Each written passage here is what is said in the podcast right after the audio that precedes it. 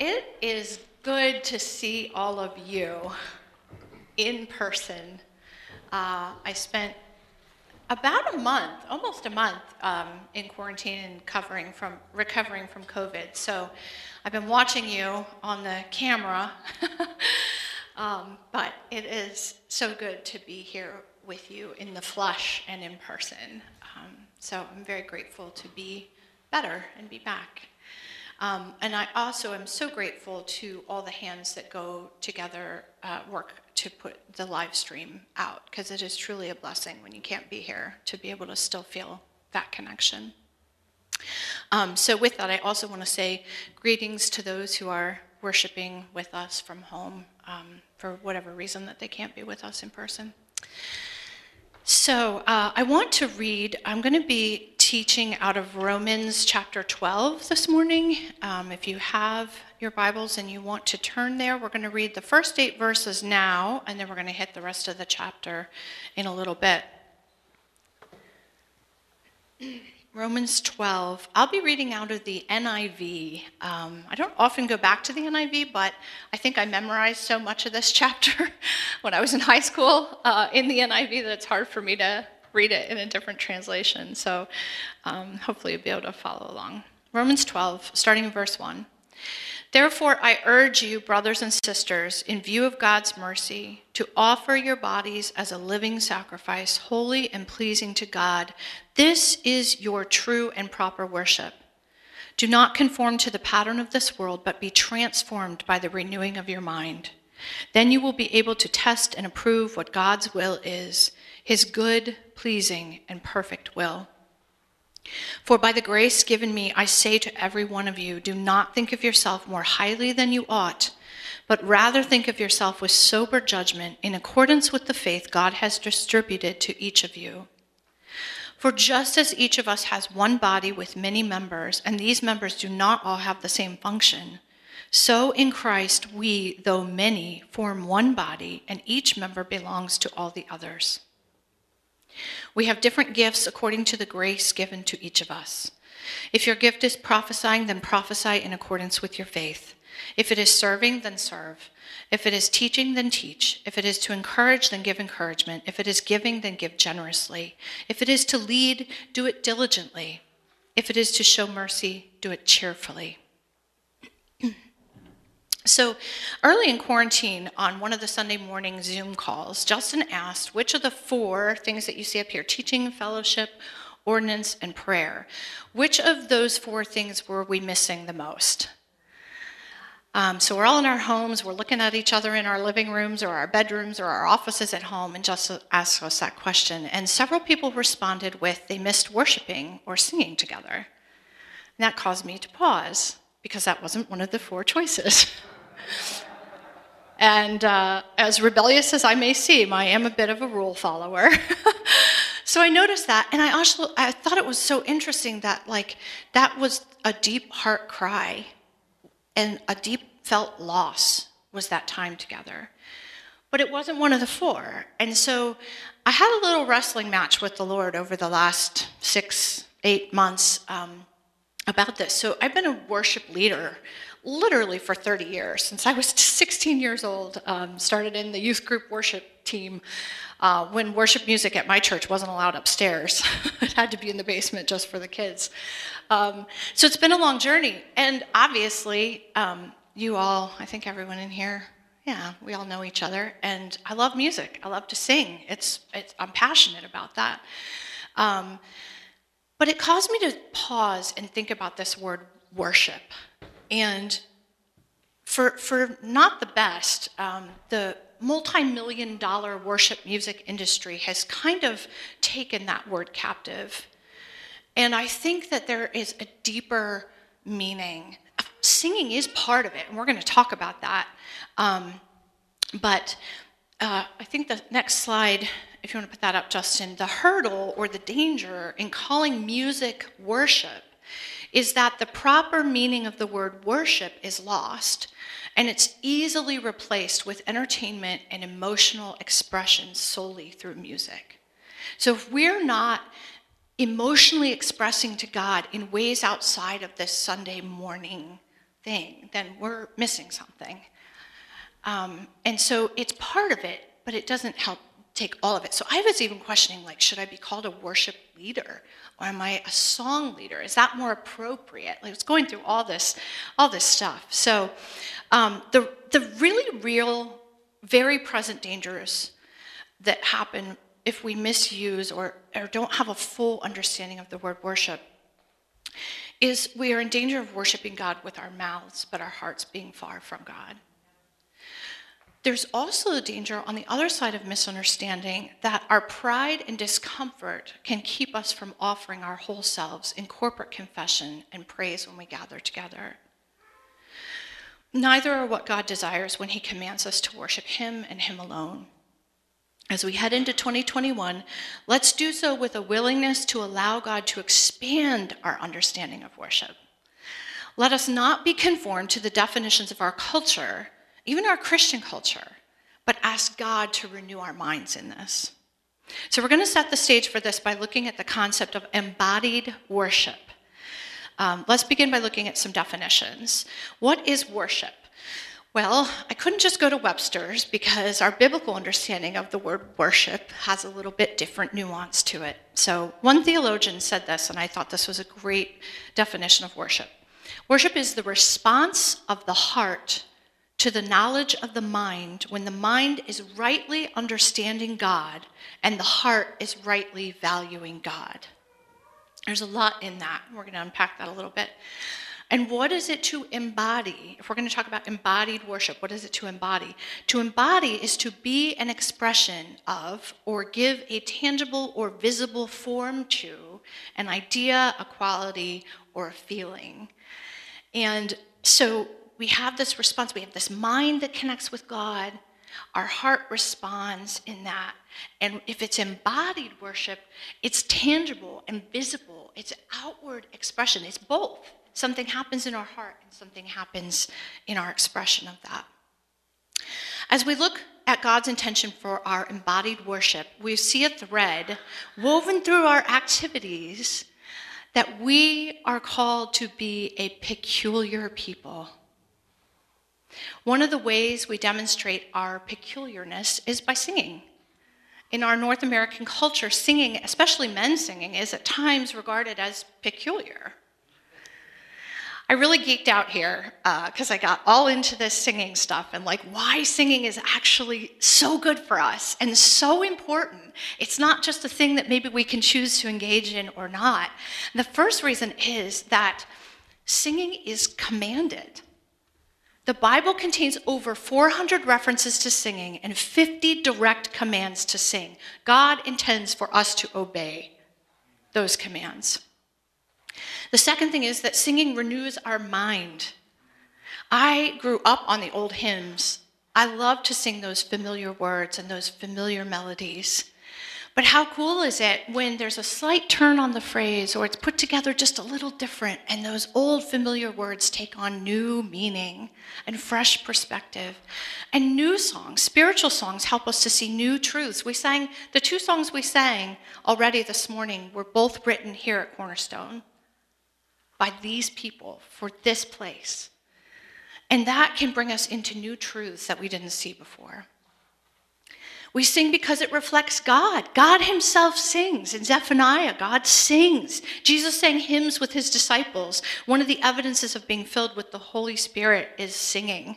So the triune God says, Sing. I sing. You sing. Let's all sing together. And then there's super cool science stuff. So if you want to have a conversation with me later, I'd love to talk about this more because it's really fun. um, I, my sermon was super long and I needed to cut some stuff, and um, that was probably something I had to cut a little. But I'm going to talk a little bit about it, um, the parts that are really important. First of all, we think of singing, we think of sound, we think of our voice, we think of our mouths, but your very first voice lesson is about the breath. You spend the whole first hour just talking about the breath and how you breathe because your breath is the foundation for singing, which is so cool because God breathed into us the breath of life. And that very breath is the foundation for the song of worship and praise that arises back to Him. There's lots of players in our sound our teeth, our lips, how high your palate is, your sinuses. There's all sorts of stuff that goes, goes into each person having a unique sound, which is what I thought of when I was reading the first part of Romans 12 that we each have a different offering to bring in the very song that we sing. We each have a unique and original sound. So when you think of like um, the boys' choirs in Europe and how they sing this incredible unison, that you can hardly tell, the, you couldn't pick the voices apart. The way we do that is the first step to singing in unison is to listen. To listen to your neighbor, to listen to the other people singing. That's how we sing in unison. So I'm going to put my mask on, and we're going to sing the chorus of O Come, Let Us Adore Him. Hopefully, you all know that. Oh, come, let us adore him. Oh, come, let us adore him. Oh, come, let us adore him, Christ the Lord. And we're going to sing it in unison. So, those of you who are bent to go into harmonies, we got to have some discipline, stay in unison.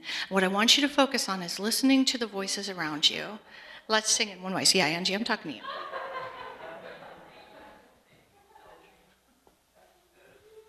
These masks are a real mess with earrings and hearing aids, so I'll have to reassemble when we're done. Let's sing together. Oh, come, let us adore him. Oh, come, let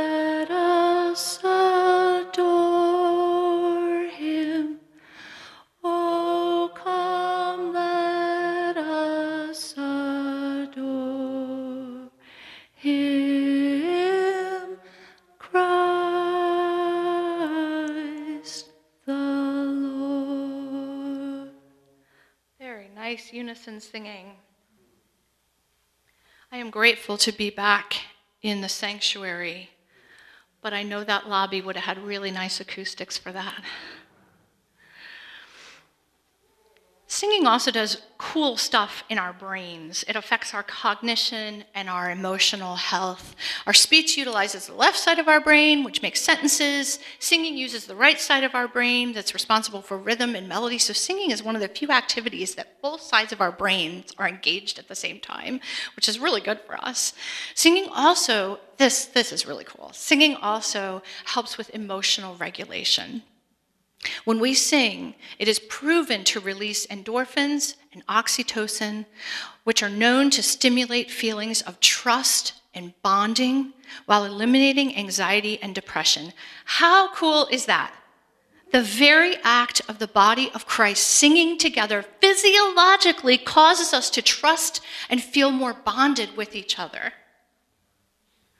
And singing also helps us remember. Science has confirmed that we remember words and patterns more easily when those words are set to music. It's why most of us probably can't quote anything from a John Wesley sermon, but most of us know the words to his brother Charles's song, Hark the Herald Angels Sing. So I went on this crazy little deep dive, which often happens when I'm studying. Something catches my eye, a little glimmer, I get distracted. And I was thinking about worship and the Shema, and the part of it that says, Love the Lord your God with all your heart, your soul, and your strength. And I got hung up on that word soul, which in Hebrew is nephesh. The basic meaning of nephesh is throat. For the whole life and body depends on what comes in and out of the throat. Nephesh implies in Hebrew the whole human as a living, breathing person, which makes me think of Romans 12, a living sacrifice. This is true worship, the offering of our entire self. And how cool also that there's that little head nod to what comes out of our throats singing and praise and words that encourage each other and glorify and honor Jesus. So let's review the definition of worship is the response of the heart when God is rightly understood and rightly valued. And then that deep, restful, joyful satisfaction in God overflows in demonstrable acts of love, in serving others for the sake of Christ. Embodied worship is not stationary, it moves because it's alive. It's contained in a body. a person. It moves up first by valuing God, treasuring God, prizing God, enjoying God, being satisfied with God above all earthly things. It's God's character and his redemptive work that elicit worship in us. It draws the worship from us. That's where we start. We declare together who God is and that it all begins with him. We proclaim to him his worth and we offer our lives in surrender. In thinking of the current events that were mentioned before when we read the confession together, I want to take a minute and I want to remind each other of the worthiness of our God. I want to sing again. We're going to sing the same chorus, but we're going to use the words, For he alone is worthy. For he alone is worthy. For he alone is worthy, Christ the Lord. And this time I'm going to give all of you singers and vocalists free reign to break out into whatever harmony you want. And let's delight in each of our unique voices being lifted up to the Lord. For he alone is worthy. For he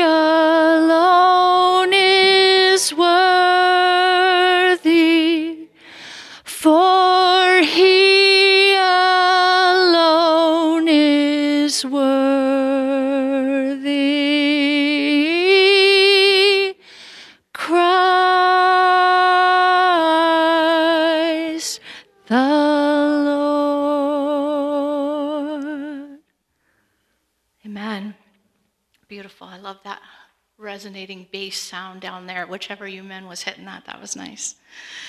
So our worship moves up, our worship moves in. When we worship, when we declare the worthiness of God, it realigns us again with who God is and who we are in light of that. It's a course correction. This is a quote from Brueggemann uh, from a book that I was reading about becoming households of God and how worship plays into that.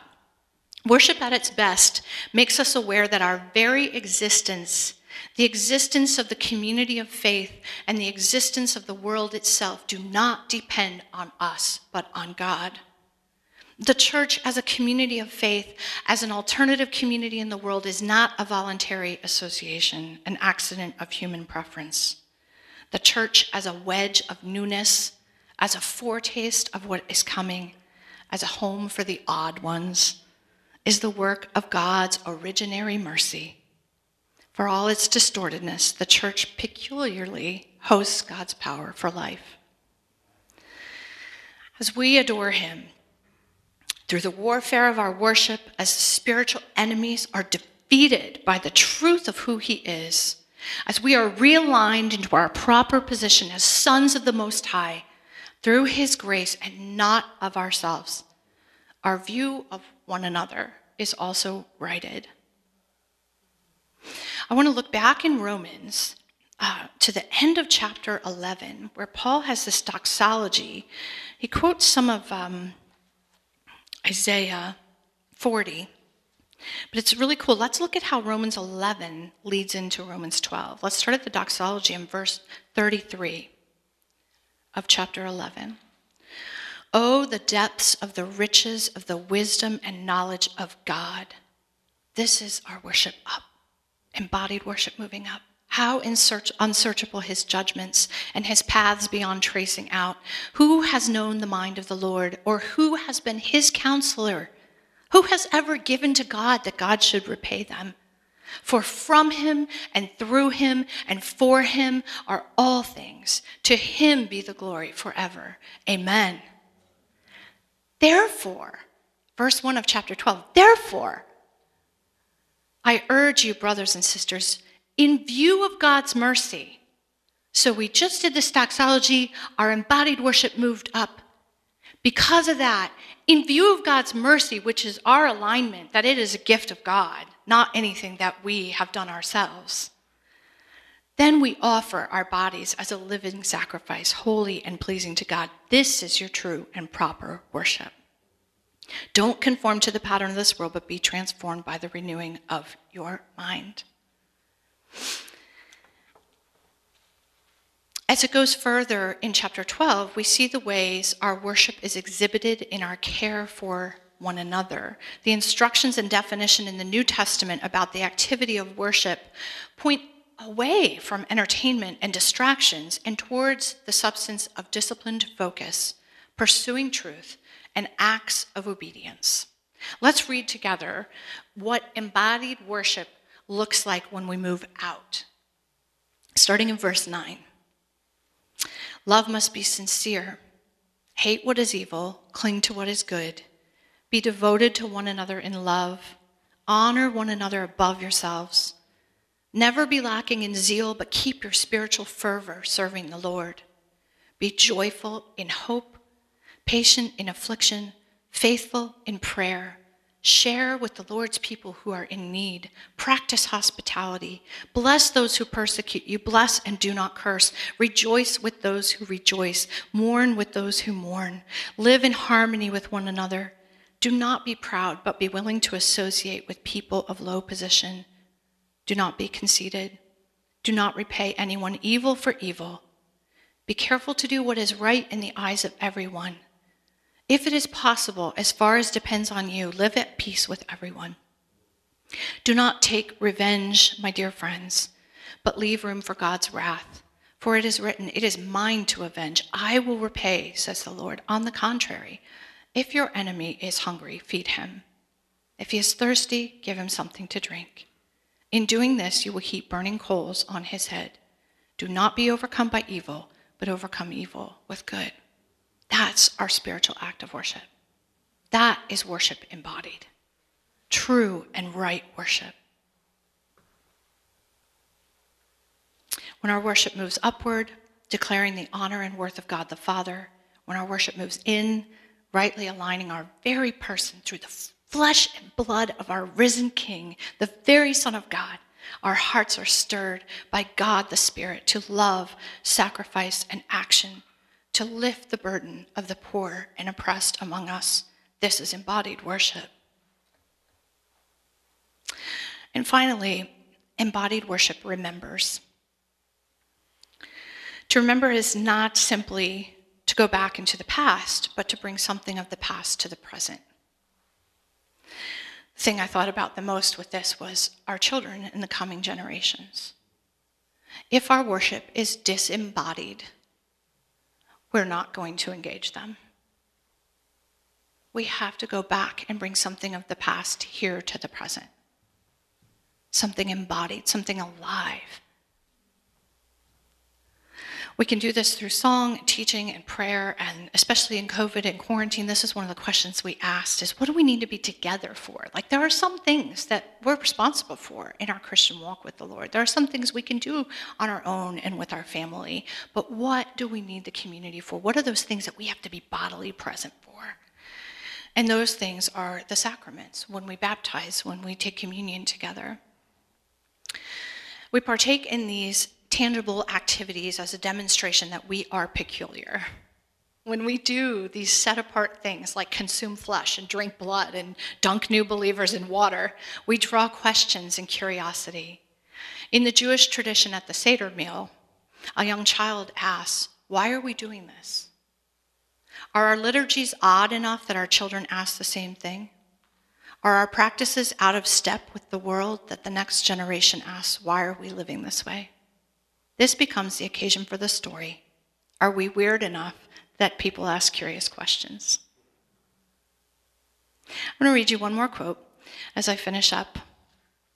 This is from a book I was reading on spirit and sacrament. It says celebrating sacraments, baptism, Eucharist, draws us into a different and better story. It is unashamedly physical.